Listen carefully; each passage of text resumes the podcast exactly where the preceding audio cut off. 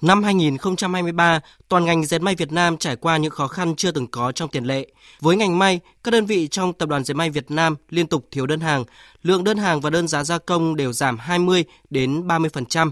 Trong khi đó, ngành sợi còn gặp nhiều khó khăn hơn, thị trường sợi ảm đạm, tín hiệu đơn hàng chỉ tính theo tháng, đơn vị phải kinh doanh dưới giá thành. Các doanh nghiệp trong tập đoàn phải chấp nhận những đơn hàng, đơn giá thấp, không có lãi, nhưng người lao động có việc làm. Nhiều doanh nghiệp phải giảm giờ làm, bố trí lao động làm việc luân phiên, không tăng ca. Với đơn giá thấp, các doanh nghiệp chấp nhận giảm lợi nhuận để giữ ổn định thu nhập cho người lao động. Trong bối cảnh khó khăn đó, năm 2023, Tập đoàn Dệt may Việt Nam Vinatech đạt doanh thu hợp nhất hơn 17.200 tỷ đồng, lợi nhuận trước thuế ước đạt 377 tỷ đồng. Sang năm 2024, Vinatech đặt mục tiêu tăng trưởng 10% so với năm 2023, cả về doanh thu lẫn lợi nhuận.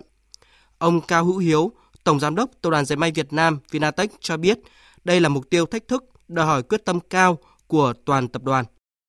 Thực tế là hiện nay với đơn hàng may thì đương nhiên vẫn bị cạnh tranh câu chuyện về giá. Nhưng số lượng đơn hàng và các nhà đặt hàng thì nhiều lên. Không chỉ là câu chuyện của Mỹ.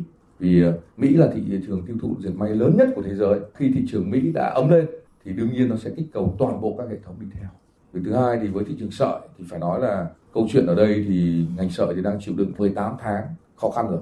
Chúng tôi vẫn thấy là qua cái công tác bán hàng báo cáo các đơn vị thì thị trường sợi vẫn tương đối ảm đạm. Đặc biệt ngành sợi thì các doanh nghiệp phải chịu trận ít nhất là hết quý 1 và thậm chí có thể là hết quý 2 Còn quý 3, quý 4 là những cái quý mà theo đánh giá cũng là rất nhiều yếu tố phân tích thì sẽ có cái dấu hiệu tích cực lên.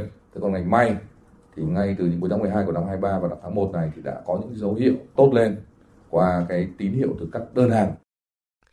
Năm 2024, Tập đoàn Dệt may Việt Nam tiếp tục xác định mục tiêu tham gia vào chuỗi cung ứng với vị thế vững chắc, là đối tác ưu tiên của các nhà sản xuất phân phối lớn trên thế giới.